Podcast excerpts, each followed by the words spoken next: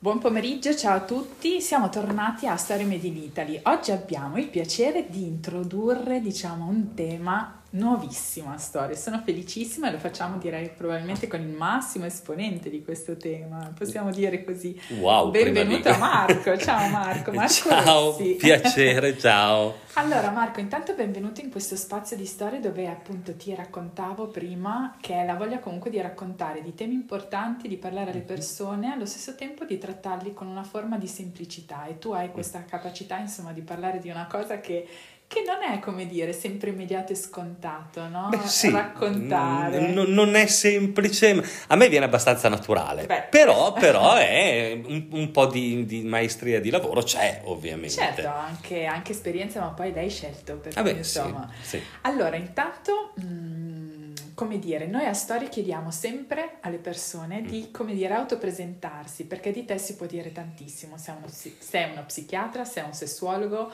eh, come dire, sei un medico, no? Cioè, Mhm, nel senso, questa sì. è la cosa più importante, ma hai trovato anche un modo di raccontare queste cose anche al grande pubblico e ci Sì. arriviamo piano piano. Ok. Detto questo, tu come ti autopresenti? Come potresti dire di te? In, in realtà tu hai già detto come io amo presentarmi, Ok, molto semplicemente. Marco Rossi, psichiatra e sessuologo.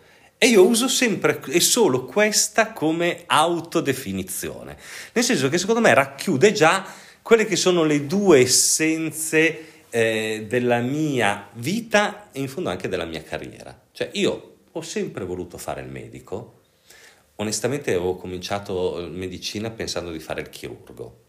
Ok, quindi tutto un altro mondo. Sì, perché, perché ho sempre avuto mani che si sapevano muovere, io so fare tutto, so fare tutto in casa, so aggiustare tutto, cioè io sono molto bravo manualmente. Quindi avevi bisogno in qualche modo comunque Di, di muovere le muovere. mani e, e ho detto, beh, faccio il chirurgo, cioè, anzi lo sentivo anche come, come vocazione. Ok.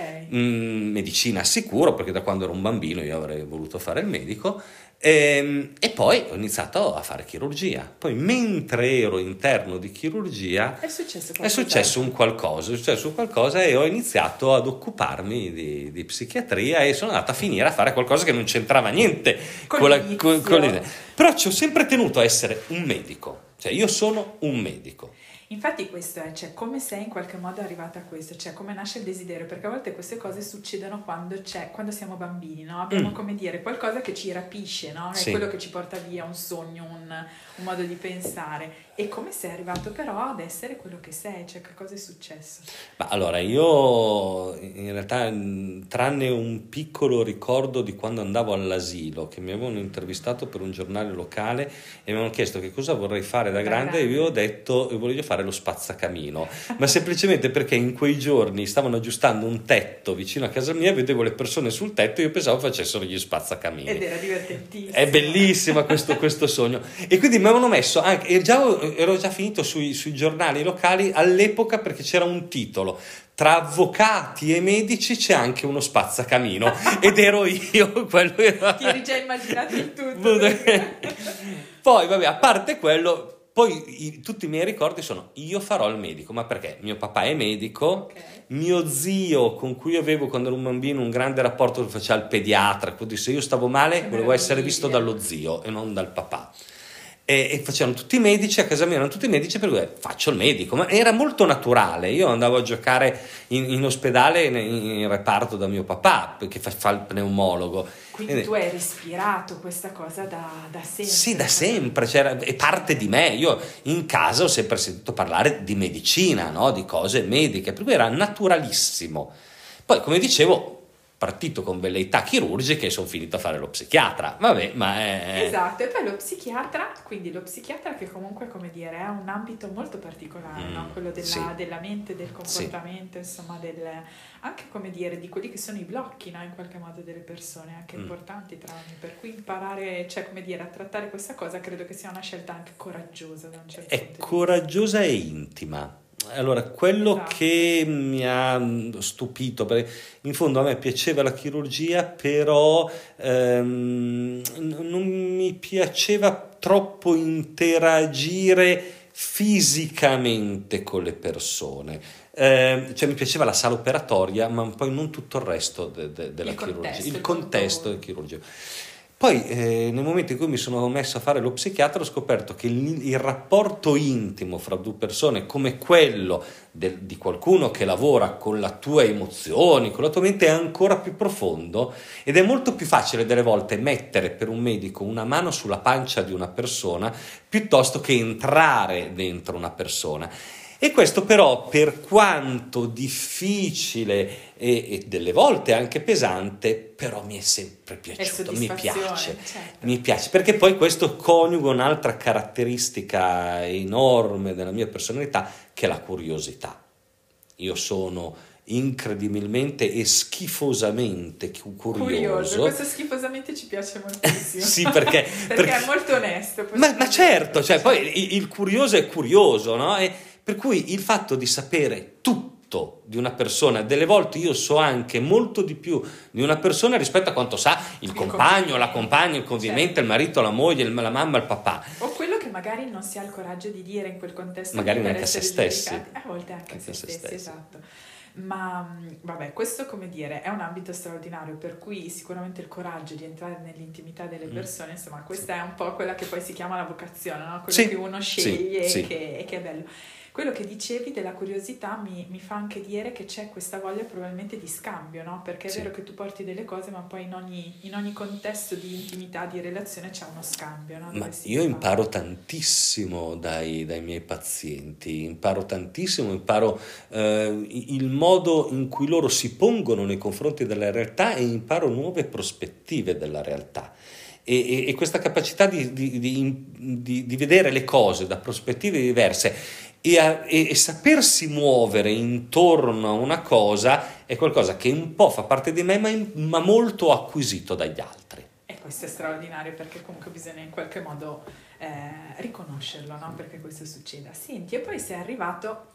Allora, storie ci piace anche raccontare, ci capita di raccontare mm-hmm. un po', questo è la, la, la, il nostro percorso anche di persone che aprono delle strade, che hanno aperto delle mm. strade. E tu, lo dicevamo magari prima di cominciare, ne hai aperte diverse, no? Mm-hmm. Questa cosa appunto della psichiatria che poi è andata però anche in un contesto particolare, che è quello della, della sessualità, ma della sessuologia. Sì.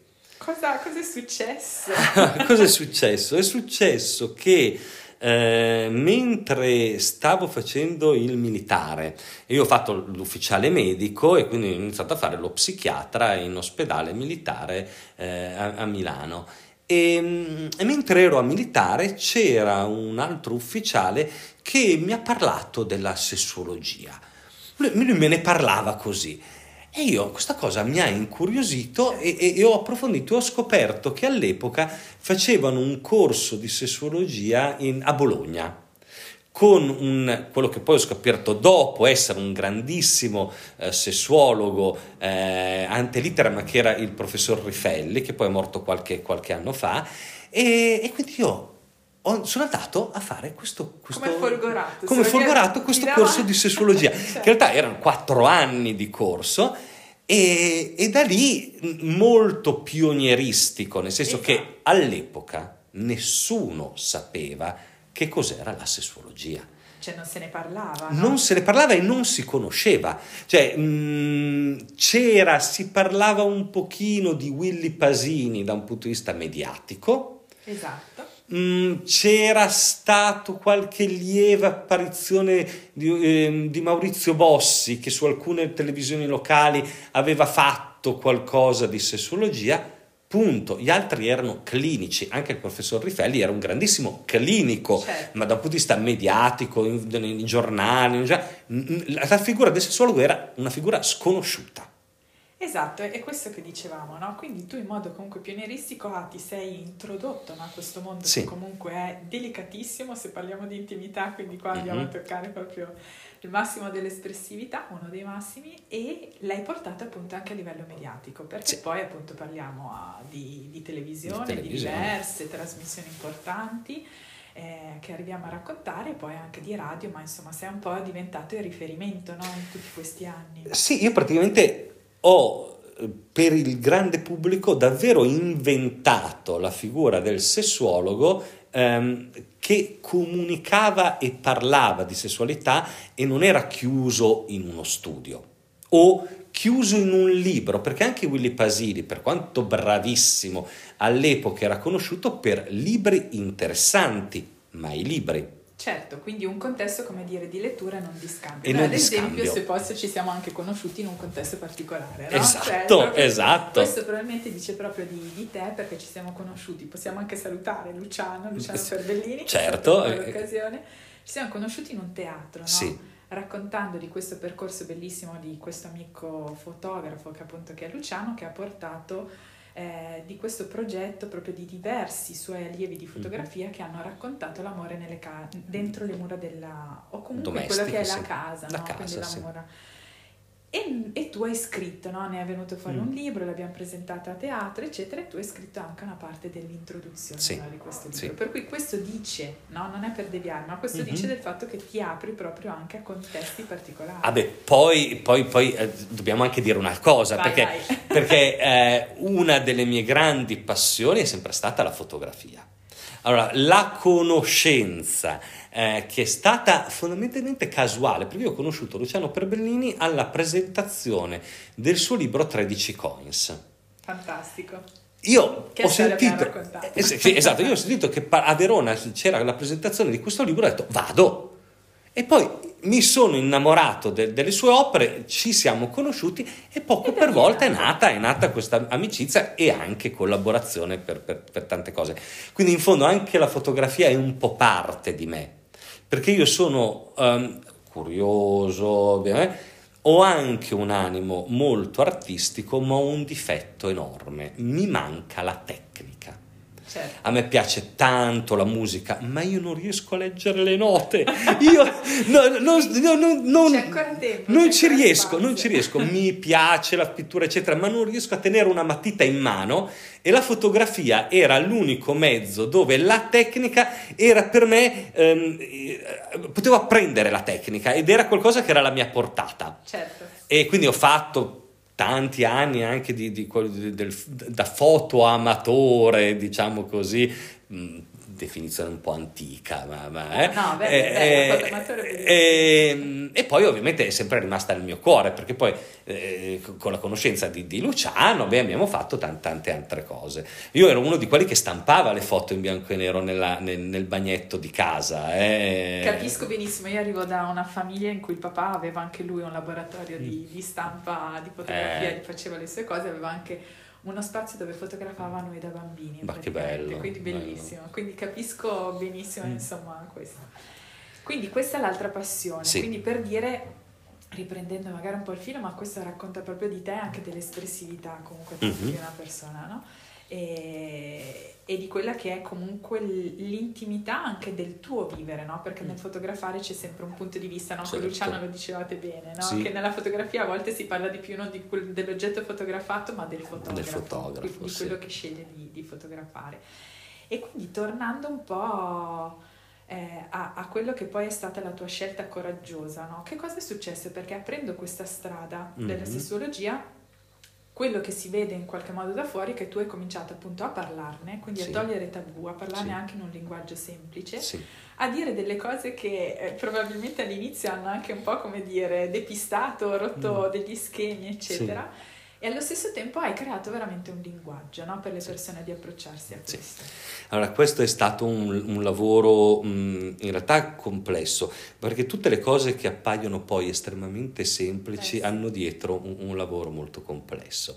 Ehm, io ehm, quando ho cominciato a parlare di sessuologia in, in televisione, e qua possiamo cominciare a dirlo, cioè nel senso che è stato Esatto. con il programma Love Line, Bellissimo, un- anche lì un...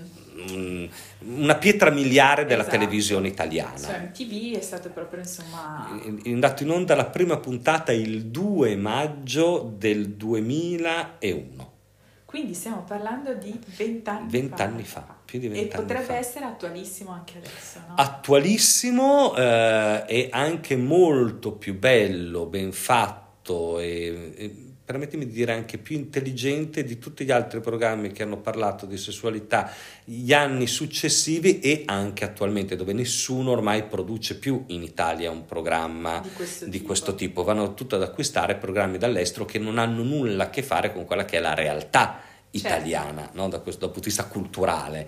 Quindi, vabbè, mi sono trovato Esatto, a parlare, diciamolo, a parlare di questo. Possiamo dirlo perché stiamo anche parlando di sessologia in un contesto come quello italiano, no? Eh sì, dobbiamo- cui- che, che è fondamentale perché l'Italia è un paese considerato occidentale, ma da questo punto di vista non ha nulla a che vedere con gli altri paesi europei o delle cosiddette civiltà occidentali. Certo. Quindi è un po' a sé stante in questo, no? e, e- e questo ha un peso notevole laddove si deve e si vuole o si volesse parlare di, di- di sessualità e di sessuologia. Quindi mi sono trovato a parlare que- e allora il problema era questo. Da psichiatra mi sono sempre detto, se tu vuoi essere capito da una persona, tu devi metterti, prima di tutto devi conoscere la persona con cui stai parlando e poi devi utilizzare il linguaggio comprensibile da quella persona. Quindi non è il tuo interlocutore che deve, deve adattarsi al tuo linguaggio, apro una parentesi, come tutti i dottoroni che si credono tanto bravi e importanti pretenderebbero, cioè che siano i pazienti che si adattano al, al linguaggio medico. Guarda, se posso in questa cosa, per- anche per sdrammatizzare un po', mi viene sempre in mente anche il linguaggio nerd, se posso, Certo. dei super tecnologici, no? Sì. che quando ti parlano, ti parlano con tutti questi acronimi e tu dici, ok, Va io bene. mi occupo di comunicazione, per cui dico no, e fatti No, capire. no, no? fatti certo capire. punto- Allora io ho detto, devo parlare di questo, devo parlare con delle persone che sono prevalentemente giovani e che se stanno ad ascoltare qualcuno che parla di questo è che perché probabilmente non ne sanno nulla. Certo. E allora ho detto, devo utilizzare un linguaggio che sia comprensibile per tutto, ma che rispetti in un certo modo la scientificità. Quindi l'uso dei termini scientifici, ma o mm, un pochino modificati o laddove devi utilizzare per forza un termine scientifico immediatamente dopo com- eh, spiegato Avvicinandoti alle persone. avvicinandoti a loro e Certo. cercando di dire io devo proprio pensare che devo spiegare come se loro non ne sapessero o non potessero capire nulla. E anche col fatto che probabilmente all'inizio, come dire, quello che a volte in Italia è questo timore reverenziale anche di fare delle domande, quindi anche di prevedere, no? O Come prevedere dire, delle domande cose. o in- anche pensare che, perché anche la cosa importante era saper rispondere a qualunque domanda. Perché le domande, se uno fa una domanda è perché non sa. Certo. Perché, e, e non esistono domande intelligenti o domande stupide, le domande sono domande. Lecite. Sempre, la domanda è sempre lecita. Quindi bisogna sempre saper rispondere e dare una risposta alla domanda. Cioè, se mi domandi A, io ti devo rispondere ad A, non che mi fai la domanda A e io ti rispondo B, come spesso, nella maggior parte dei casi, succede. Sì. Certo, c'è stato, è un- stato un lavoro complicato, come, come è stato anche un, lavoro complicato sul linguaggio, anche così diciamo un'altra cosa di me, il linguaggio nella carta stampata per certe tipologie di riviste. Perché io ho, Esatto, ho iniziato anche a scrivere con, con- con Rizza, ma con i settimanali di più, e settimanali di più eh, su cui ho iniziato a scrivere nel momento in cui è andato in, in- in edicola il primo numero, grazie a Sandro Maier, che, era, che, era, mm, che è stato lui il fondatore di Di più. no? E, e- e l'idea era questo, questo settimanale deve arrivare nella casa di chiunque e come diceva Sandro Maier, a casa delle nonne e a casa anche delle suore Certo. e a tutti bisogna parlare di sessualità senza che nessuno si possa sentire in imbarazzo. Giudicato in imbarazzo. Ecco, quindi anche qua un lavoro Certo. sul linguaggio proprio per arrivare a un pubblico che nemmeno tu penseresti che si vuole occupare di sessualità. Beh, questo è strepitoso, se Eh, posso, certo. perché è un lavoro, insomma, credo veramente entusiasmante che, insomma, di anni, eccetera, ma di poter portare dei contenuti comunque così importanti, che sono, come dire, di tutti Sì. e veramente avvicinando le persone, per cui, insomma, complimenti, complimenti possiamo dirlo sicuramente alla, alla grandissima. E, mm, allora, e quindi tu hai cominciato, ad esempio, in questa trasmissione cosa, cosa succedeva? Perché in Love Line cioè, era veramente particolare, Allora- no? si toccavano dei temi, c'erano delle esperienze, eccetera. Allora, l- L'Oveline era una trasmissione circolare.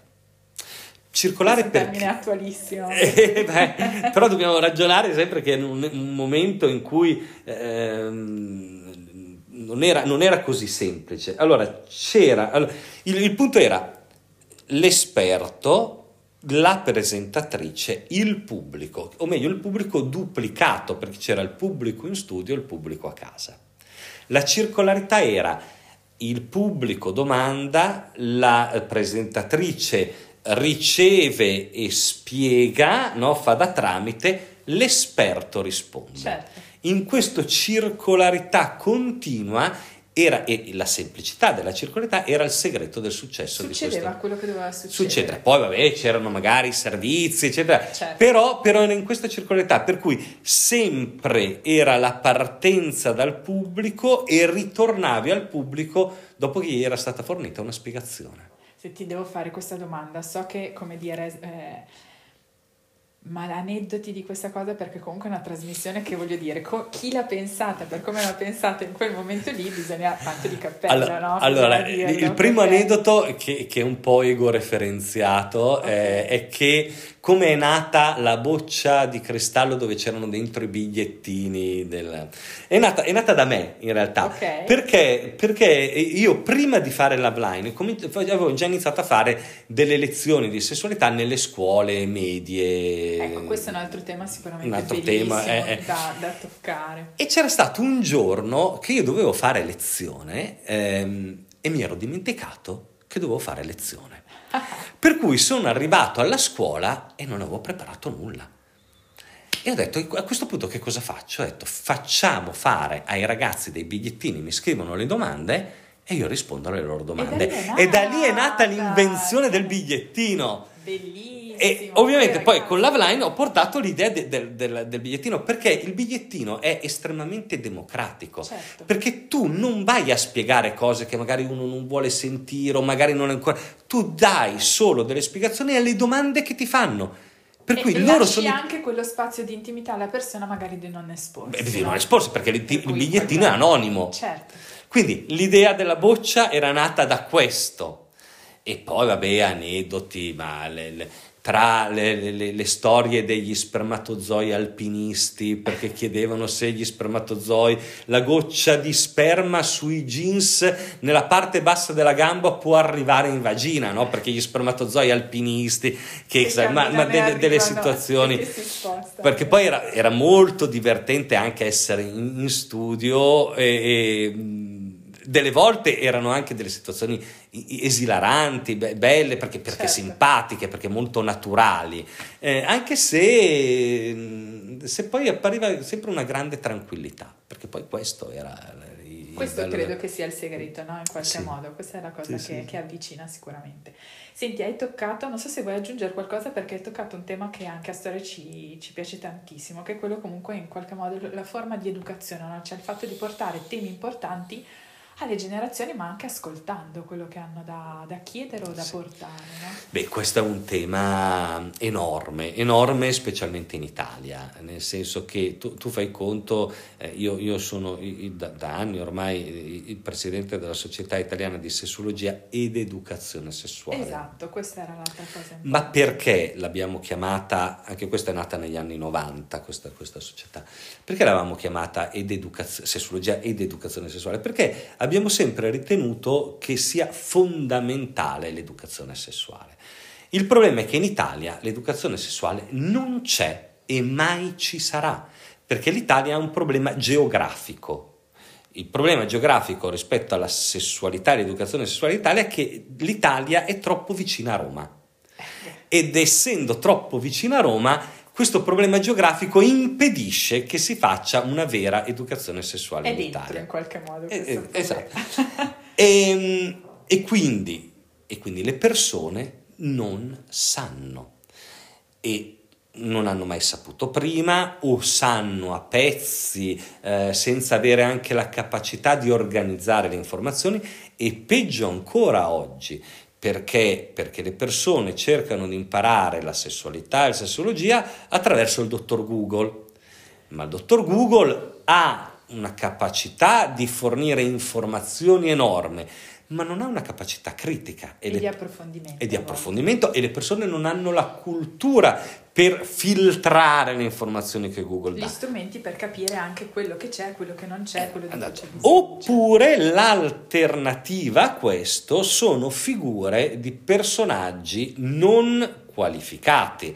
no? perché, eh, e fatemelo dire mh, senza mh, vergogna, perché la, la, la, la sex, com'è che si chiamano S, sexual, eh, le influencer, sexual ah, influencer, ah, okay. eccetera, che diventano pseudosessuologhe perché sono brave a mostrare le tette su, su, Instagram, non è un curriculum, ma lo dico senza... Certo, certo, non c'è, come dire, la voglia di polemica. Non va per nulla, non, è perché è così perché poi ehm, queste sono le figure che pensano di insegnare o da cui i ragazzi pensano di poter apprendere. Certo. E questo è un grande problema. Allora, il problema dell'educazione è un problema che non è solamente importante nella gestione della vita, ma perché una scarsa educazione sessuale porta a dei costi sociali enormi le gravidanze indesiderate degli under 14 e sono causate da una scarsa educazione sessuale certo. hanno dei costi sociali enormi. Tanto per dirne una, perché poi le malattie sessualmente trasmissibili sarebbe un altro enorme, enorme argomento. Assolutamente, no? quindi noi abbiamo a fianco, come dire, il fatto della non conoscenza, della, appunto, del fatto che non sia strutturato in qualche modo questo tema, no? questo sì. tema come tanti altri dove un, una persona nel suo percorso possa imparare una parte di sé, no? certo. dove possa scoprire, imparare, confrontarsi, comunicare rispetto a una parte di sé che quindi rimane come appunto tu in qualche modo hai sfatato in questi anni una forma di tabù, no? Cioè sì. non posso parlare di questa cosa. Invece l'educazione, come in tutte le cose, educare e tirar fuori, no? Quindi tirar fuori qualcosa di sé e dare gli strumenti per crescere, no? E apprendere dall'altro, perché il sesso non è solo il sé, ma c'è anche l'altro e il rispetto, imparare il rispetto per l'altro. Questa è un'altra cosa straordinaria che, che stai dicendo. E dico eh, che, come dire, che tutto questo aspetto qua che tu stai tirando fuori proprio è come dire dare uno spazio di libertà, no? di sì. conoscenza alle persone, sì. perché l'educazione in genere è, è questo. Sì.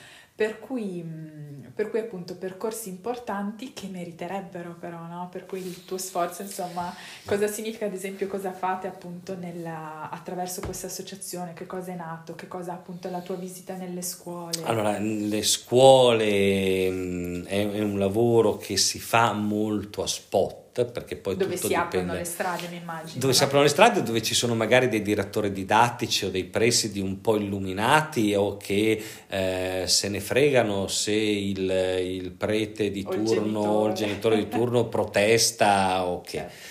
Ehm, questo e poi comunque tanta comunicazione rispetto ai canali che, che si hanno eh, è chiaro, eh, i, i, canali di comunicazione, ma anche di una società scientifica, non sono equiparabili ai canali di comunicazione di mezzi come la televisione, la radio certo. o internet stesso, però l'importante è far sempre cadere la goccia.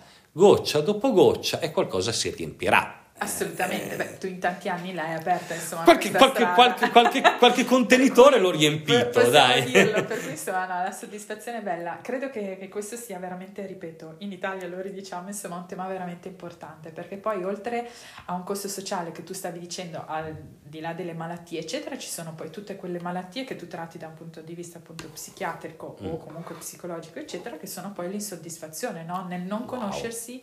C'è tanto questo nel non trovarsi, nel non comprendersi, sai, no? Sai, perché anche... Per credo che anche questo sia... Il costo sociale emotivo, no? Esatto. Sai, le, le, notti perse a piangere, che costo hanno? esatto, esatto. Nella, nella felicità, perché comunque a storia diciamo sempre che c'è questa voglia comunque di sorridere, che però parte da qualcosa mm. di, di, serio, no? Sì. Per cui insomma il, il fatto della consapevolezza ha a che fare con questo. Senti, poi tu hai aperto anche questa cosa appunto delle domande, cioè tu eh, fai comunque, mm. dedichi dello spazio proprio alle persone dove le persone, come dire, ti possono domandare. Se posso chiederti le cose che magari appunto vengono, emergono di più o che sono emerse di più e se sono cambiate qual è anche l'altra domanda che mi veniva per arrivare un po' al, al tutto anche, come è cambiato anche il modo di parlare di sesso magari nella nostra generazione e magari nelle generazioni mm. di adesso, no? cosa, cosa c'è di diverso? Allora, curiosamente le cose che non si sanno sono sempre le stesse. Cioè eh, le gravidanze, come si rimane incinta, eh, le, le, le, stranezze da questo punto di vista, come funzioniamo, come funzioniamo il ciclo mestruale, eh, come funziona l'erezione, certo. Eh, il piacere. Il piacere. Beh, tu fai conto che eh, una delle domande più cliccate di Google è come si fa a baciare. Quindi pensa, no? pensa e, e, le cose sono uguali sempre, sono uguali sempre nel corso del tempo, ma arrivano da persone che sono vestite diversamente e che si vedono diversamente, che vedono il mondo diverso, ma alla fine è sempre la stessa roba. Un tempo le persone, i ragazzi avevano meno rapporti sessuali, eh, ma, o meglio, scusa, ho detto una, un'inesattezza, avevano più rapporti sessuali, ma con um, molto tranquilli, molto eh, naturali, naturali no? Mm, vestiti molto dalle emozioni. Attualmente i ragazzi hanno meno rapporti sessuali rispetto ai loro coetanei di un tempo, ma molto più eh, hard da un punto di vista del contatto, perché adesso il sesso attualmente nei giovani e giovanissimi il sesso è utilizzato per conoscere l'altro.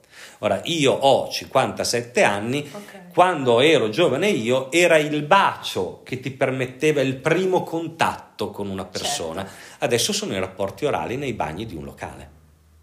Quello è un modo per conoscere le persone. Poi si bruciano molto velocemente le tappe e si arriva a una certa età dove il sesso non interessa più, perché ormai c'è un'assuefazione agli stimoli eccitatori, sia delle cose che si possono fare in concreto, sia di quelli che sono gli stimoli eccitatori che ci fornisce la pornografia.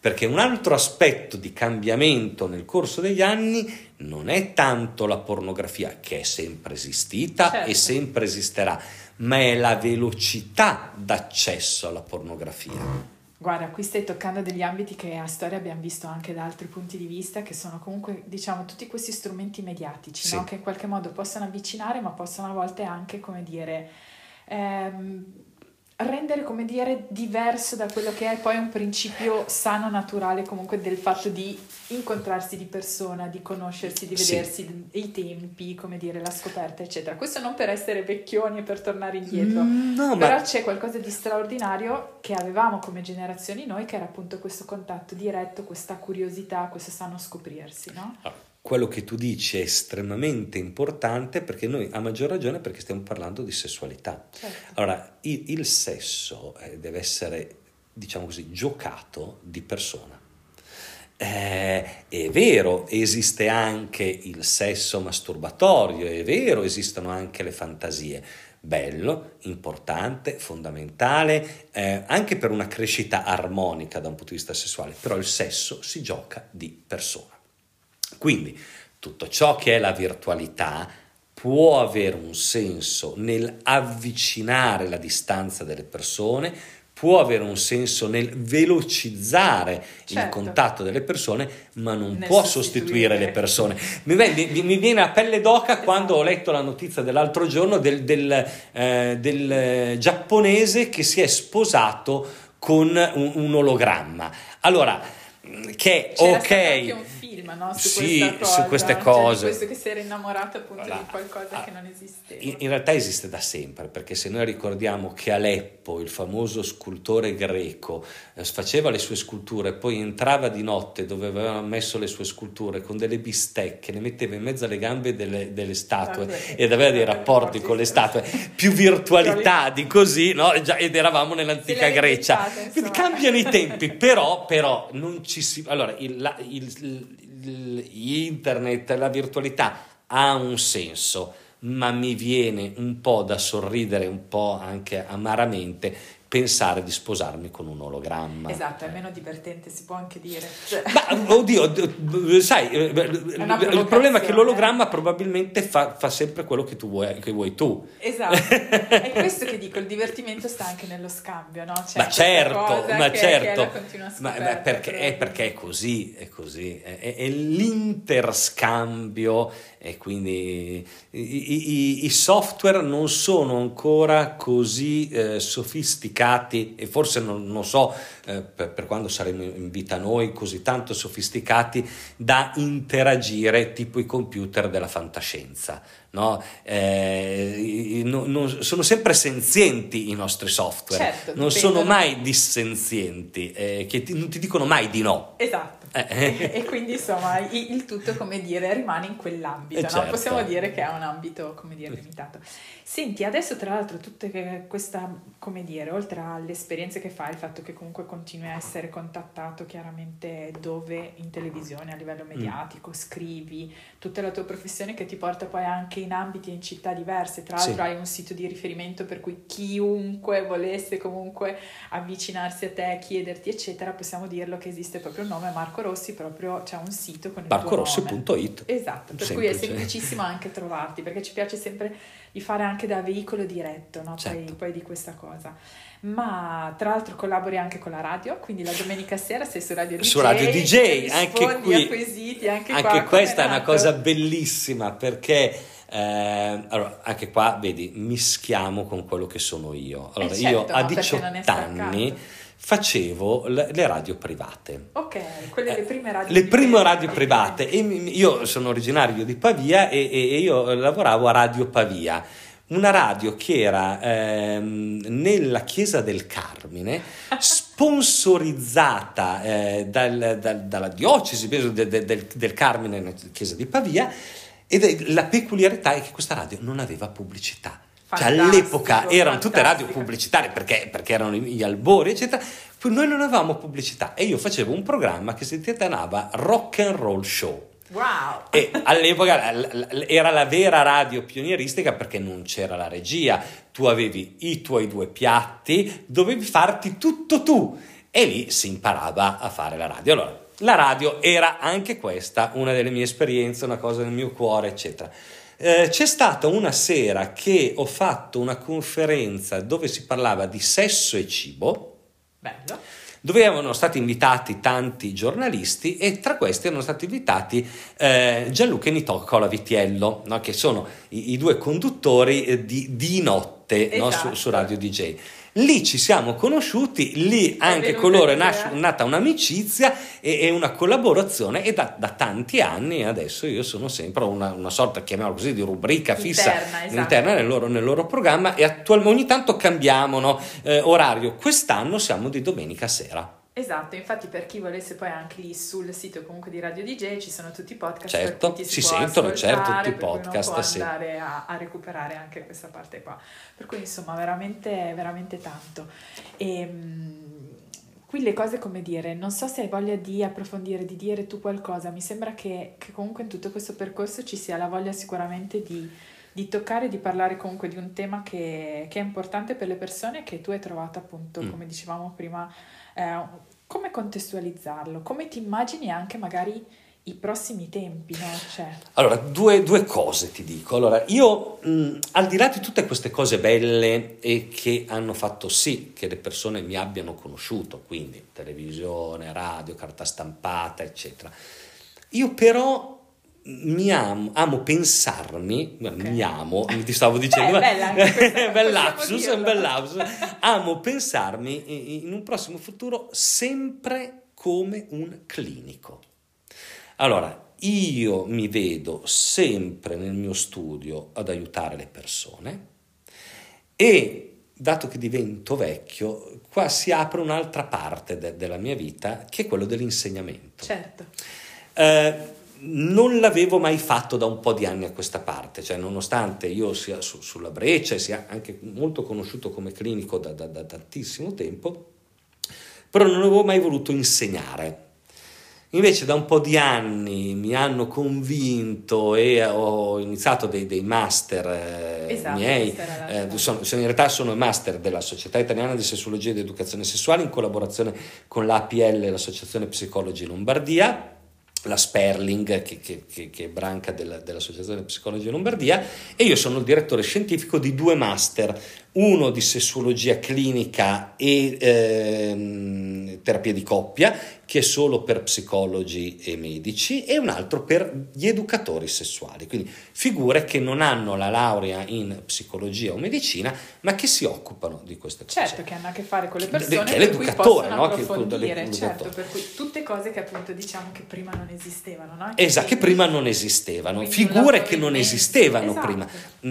Anche, anche- anche la figura del sessuologo no? non, non esisteva esisteva. e ancora adesso ufficialmente non esiste. eh. Non. Perché la cosa bellissima è questa, non esiste una specialità medica di sessuologia, non esiste una specialità psicologica di sessuologia. E in realtà ogni eh, associazione certifica i propri studenti. Bellissimo, queste, le, le- Questo- cose italiane, va sì, bene. sì, è la creatività La italiana creatività che va italiana. a coprire dei vuoti. Esatto, però le persone devono essere formate ed è giusto quindi che ci sia una formazione, una formazione di un certo tipo e io trovo che sia bellissimo poter insegnare però anche a- a- agli altri eh, tutto quello che è il mio sapere, Ehm, ma anche perché tante cose che io eh, faccio, eh, penso e, e- e ho studiato della sessuologia e non le trovi nei libri.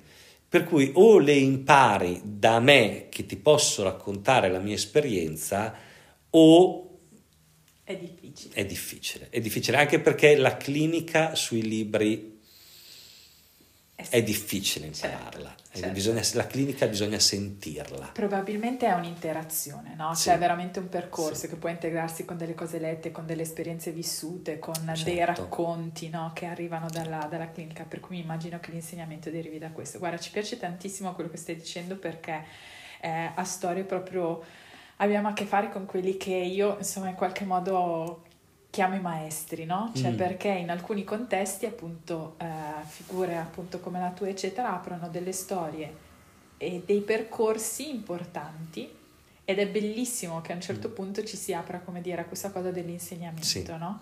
Credo che non sia scontato mai, che sia una forma comunque di generosità, Sì, anche credo di piacevolezza, no? Perché credo che ci sia un ritorno molto bello nel fatto di poter, come dire, lasciare tramandare e vedere cosa succede, Sì. no? Anche di questa cosa. bisogna, bisogna essere molto sicuri di sé, perché può Bella insegnare solo, solo chi non ha paura, paura. della concorrenza. Eh, io penso che, mm, vabbè, io ho insegnato a tanti sessuologi a fare i sessuologi, poi i pazienti andranno da loro, verranno da me, Certo. ma non è questo il problema, cioè ehm, è, è- è come, cioè, ci sono tanti negozi aperti, poi ogni persona sceglie nel negozio dove, Questa dove è andare. bella, la libertà. Esatto, è- bello questo, ma poi a me non me ne frega niente. Poi in fondo anche se io diventando più vecchio dovessi anche lavorare un po' di meno, ma Male secondo me è solo un guadagno, è solo un guadagno. Non ma, fa, ma no, ma certo. perché, perché anche questo, cioè è bello anche dopo che si è fatto tanto, io penso anche continuare a fare il proprio lavoro, ma ci mancherebbe, poi mi piace fondamentalmente, mi piace, mi piace tanto. E si percepisce, questa è la cosa più importante. Però se dovessi lavorare un po' meno, ma mi occupo un pochino di più delle mie cose. che- Assolutamente, eh, anzi questa è una cosa che come dire, ci auguriamo sempre, no? che, come dire, che, che ci sia sempre quello spazio dove comunque uno si rigenera anche in quello che non è poi la professione la passione insomma, principale. E, e poi è bello anche sentire come eh, gli allievi, mi permetto di chiamare eh, allievi, gli allievi poi ti, ti sono riconoscenti. A me questo piace molto, cioè aver sentito mh, delle volte, no, in, in tante occasioni, eh, quanto, quanto mh, riconoscono di aver imparato da te, per me è un dire ho lasciato qualcosa a, a- qualcuno. Certo, è come aprire proprio come dire delle luci, no? Sì, in qualche modo, sì. come accendere la lampadina su delle- degli Sì. spazi di, di buio per le persone che possono chiaramente poi eh, godere di quella cosa e, e, portarsela nel bagaglio della vita, per cui insomma credo che sia sempre, sempre straordinario. Senti, io ti ringrazio perché chiaramente il tempo vola, è volato, abbiamo ascoltato, abbiamo spaziato, siamo andati in ambiti diversi, ma credo che alle persone sia arrivato sicuramente insomma quello, il contenuto importante mm. che hai costruito in questi anni e quello che chiaramente puoi continuare a portare e quindi insomma ci piace tantissimo, ripeto, lasciare poi il, il contatto diretto di, di venirti mm. a, a trovare. Non so se vuoi aggiungere aggiungere tu qualcosa? Ma, ma, un, ma. un tips capito per le persone. Anche abbiamo vissuto, se posso, mi viene mm-hmm. così, poi lascia a te, abbiamo vissuto anche due anni particolari, sì. no? Veniamo da un momento particolare dove credo che a livello di società forse non ce ne stiamo ancora rendendo tanto mm. conto, ma abbiamo cambiato, come dire, degli approcci anche rispetto alle priorità. Mm. Quindi anche la questa, come dire, il rapporto con se stessi, la, la sessualità, la, la, conoscenza, insomma, il rapporto con gli altri, cosa può portarci di buono? Perché questo potrebbe essere. Allora, dirò, ti dirò due o tre cose per concludere. Eh, questa esperienza del, della pandemia ci ha insegnato una cosa che forse non era ben chiara a tutti, eh, che l'essere umano è un essere sociale e puoi fare qualunque cosa, dire qualunque cosa, ma non puoi impedire agli esseri umani di stare con gli altri esseri umani. Ci manca quando lo impossi- è impossibile che questo esatto. accada. Eh, seconda cosa, abbiamo capito ancora di più che cos'è e quanto vale la libertà. E non solo la libertà di avere contatto con gli altri, ma la libertà di poter decidere della nostra vita e anche quanto è importante decidere come voglio vivere e anche eventualmente come voglio morire. Certo. E anche questa è una cosa su cui dobbiamo morire riflettere. Anche tutti i giorni nello scegliere o non scegliere. Nello scegliere o non scegliere, cose. eccetera. Certo. E, e, questo dobbiamo, secondo me, è un insegnamento che ancora non è chiaro a tutti rispetto a quello che è appena successo. Terza cosa, invece, cambio ritorno alla, alla sessuologia. Eh, la sessualità, il rapporto fra le persone deve essere per sua natura semplice. Il sesso è semplice, per cui se ve lo complicate vi state allontanando dall'essenza della sessualità. Wow, e con questo mi viene da dire facciamo altre dieci puntate per raccontare di questa cosa di entrare. No, ti ringrazio davvero tantissimo, è stato come dire un piacere poter avvicinare anche questo, questo tema mm. così, sempre con, con, questa eleganza insomma nel, nel, parlare di tutto. Non siamo entrati nei dettagli, ma ripeto, chiunque può andare mm-hmm. a guardare, cercare, scriverti e, e trovarti. Quindi, che dire, io ti ringrazio ancora di cuore. Ma grazie a te. Grazie per il tuo tempo, per la tua gentilezza, la tua generosità. In bocca al lupo per tutte le tue cose meravigliose. Grazie, grazie. Crepi il lupo. Crepi, perché io dico ancora crepi. Crepi. C'è anche chi dice grazie perché. Eh, eh, no, grazie... dice, adesso dicono viva il lupo. No, viva no il lupo, ma viva il lupo, no, no, ma è, un, è, un, è un'edulcorazione de, degli anni moderni. No, no, crepi il lupo, ma con grande rispetto per il lupo. Certo. Cioè, mica, mica ce l'ho col lupo. Assolutamente, assolutamente. Bene, grazie ancora e alla prossima con Storie e Storie Made in Italy. Grazie Marco. Ciao, grazie.